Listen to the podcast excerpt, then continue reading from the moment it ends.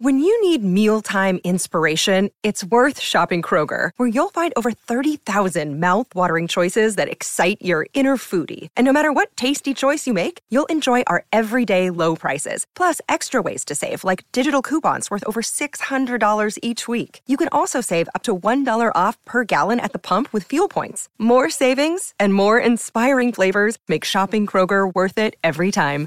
Kroger, fresh for everyone. Fuel restrictions apply.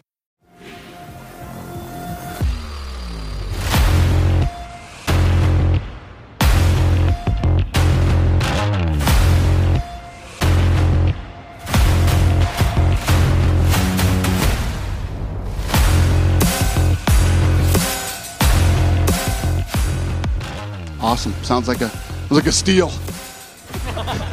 Sounds like a fucking steal. Buy that thing quick.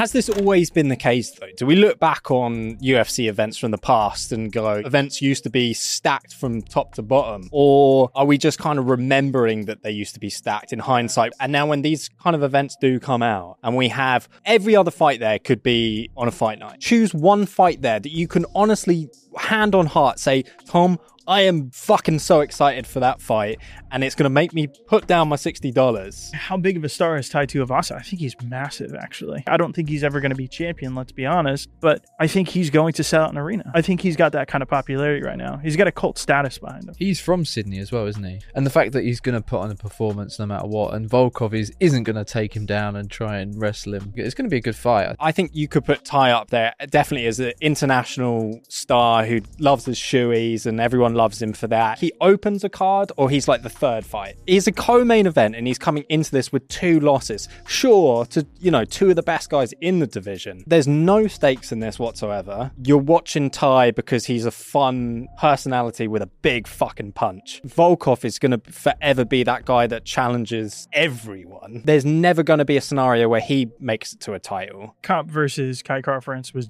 okay, but it definitely wasn't a co-headliner for a pay-per-view. Kai is coming off a really rough split decision. I thought he should have won that fight, don't get me wrong, but it's not exactly going to mean much. Do we know much about Felipe dos Santos? He's only 7 and 0. He's only fought in LFA once. Yeah, just won a split decision in LFA. To be fair, this is like flyweights though, so there's only probably so many guys. There's only 10 in the world, isn't there? Yeah, exactly. But this thing, like Manel Kape's quite up there now. You could consider him for someone being close to title contention almost. Does the card need to be stacked? What if the whole fight card is like 10 finishes? And it's um, all amazing fights. I guess that's the chance that you take by putting down your sixty dollars or seventy dollars, Yeah. or how much the American audience are paying. For. Israel Adesanya is really what people are buying the pay per view for, and I think they know that. This fight is being sold on what's going to be a bonkers press conference. That's what this fight is going to be sold on. Yeah, I think Sean's probably going to get body, but I, I mean, that's a good enough reason to watch anyway. Is it one of those fights as well where the gap in between these guys is so vast that there is a large portion of the people paying for this pay per view that hope that there is going to be some spectacular underdog win? To be fair, the Grasso example, people were saying that exact thing. I remember Luke Thomas said that exact thing. If you're going to look for a plan towards winning, where's she going to do it? On the ground and the stand up? None of that is what people were seeing. And it's exactly what happened with the grappling, the back take, and it went from there for Grasso.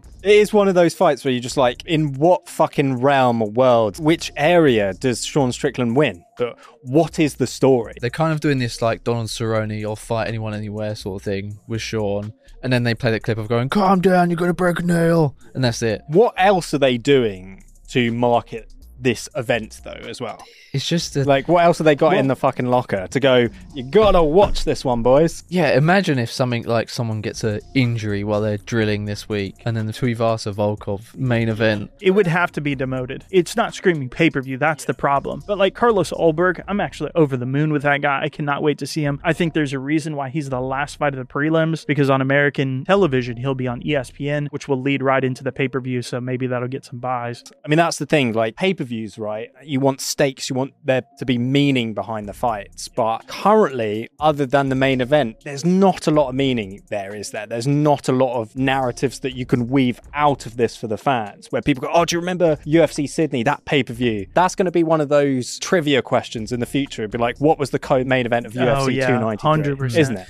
I think it's I think it's struggling with two things. Is the fact that the champion has just come off one of the greatest storylines there was in combat sports and two epic showdowns that ended in finishes in both ways and then coming back to fight a guy who was kind of thrust into the title picture because there's no one else and then secondly is, is the UFC scheduling of having a really active champion who wants to fight everyone who wants to fight three or four times a year and then you're just not having the guys it's kind of you get these matchups sometimes which where the card will be kind of air but It's not just the championship. no, just the, champion rest of and the champ- card is like- lacking as Yeah, well. But I think I think the one draw that you have is your champion. Everyone is feeling like this is a write off straight away. Here's the thing. If you really want to see Izzy versus Sean Strickland, you're going to get some great entertainment on the way up. So, if you want to talk about it from a devil's advocate perspective, as long as there's a, a semi decent main event, the rest of the card is definitely going to be entertaining. The, the rest of that main card is going to be bonkers, knockout type kind of action. big guys, fat knockouts. Someone's gonna go down. So, it's 79. dude. 79.99, yeah. It will be entirely, entirely worth it if Sean Strickland wins. But you just have to take that gamble as a fan to see how that's going to go. I'm there for seeing a spectacular knockout if that's what Izzy pulls out, and I'm there for the upset as well. It's like so both both propositions are actually really interesting. I, I I think it's it's pretty nakedly it is what it is. Like we're expecting kind of a squash, and I think there's a reason why. That's entertaining in and of itself to actually just see that happen. If they do not have the star power to throw into a fight that can open the card or a co main event, yeah, put fucking massive dudes in that can throw massive overhand rights. Last time Israel was in Australia, he did his huge walkout, did his whole dance routine before knocking Rob out. And then uh, last time we were there, we had the amazing fucking Volkanovski walkout. We were singing all Land Down Under and like chanting Aussie, Aussie, Aussie and all that stuff. So there, there would still be a good atmosphere, you would, you would think. Where is this taking place? Sydney Superdome in the Kudos Bank Arena. What's the uh, capacity? Yeah, 21,000. So it's not going to be a 90,000 Holly Holm Ronda Rousey scenario, Yeah, yeah. Yeah. I wish the UFC would just bite the bullet on that because what they do is they get you uh, a card that people really want to go see, and so they'll be able to mark up the prices and the limited availability, make sure that those all get sold. But then what happens when you have a ninety thousand fan arena is all of a sudden it's like, well, these are going to be a little harder to sell, which means we're going to have to come off of our prices a little bit because everybody will just buy the cheap tickets, and then right before the event maybe get moved up, and they'll have to do something to get rid of the other tickets that really didn't sell. I know. Is it? It's just one of those ones where it's just like this is a pay per view that is solely being sold by Adesanya versus Strickland. Is someone there going? Cannot wait for Tafa-Lane. Fucking finally the rematch. As long as there's no eye pokes in this fight, holy shit, we're gonna get the fight that we were gonna get the first time. Is does that exist? Well, to make uh, one you know quick comparison as well to boxing, the obvious thing that we haven't really done, it's like the truth is most people buy those cards not knowing a single person on there, and even somebody like me. I mean, I'm not a big boxing guy. I'm definitely way more in the MMA space. I remember watching Pacquiao versus Mayweather, and I could not tell you a single fight on that card aside from that one main event. The thing that they can say over that boxing card is, "We know you guys are going to enjoy these other fights too." Uh, and the reality is, there's no way to bootleg this, so it's going to sell really well.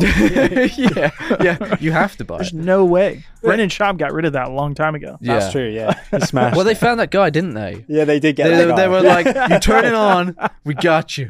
We're watching his house.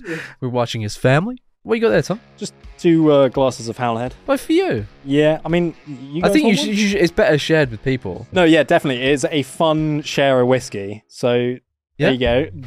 There you go. This is a party whiskey for sure. It's great for when you're watching the fights as well. So yeah, if you do want to get yourself a bottle of Howler Head, which I do recommend, you can go to larger Tesco's, Master of Malt, or Amazon. But it's actually really nice to have Jason here because Jason, you can talk quite a lot about the staff writers meeting, can't you? Oh shit! Yeah, yeah. So uh, actually, uh, just after the shooting of this, we'll be doing one today. But it's a really fun process. More and more people are showing up every week as people sign up, and it really just helps us come up with ideas. So if you guys are really interested, you guys have an idea, you can come into these meetings literally with Tommy, myself, Alex, and come up with these ideas together. If you've ever been outraged by some of our entries, this is the opportunity to be like, no. This is a big mistake, you guys. Uh, so you can save us as well. There's a lot of Save us. You did that so much better than Alex ever has Yeah. Alex is terrible.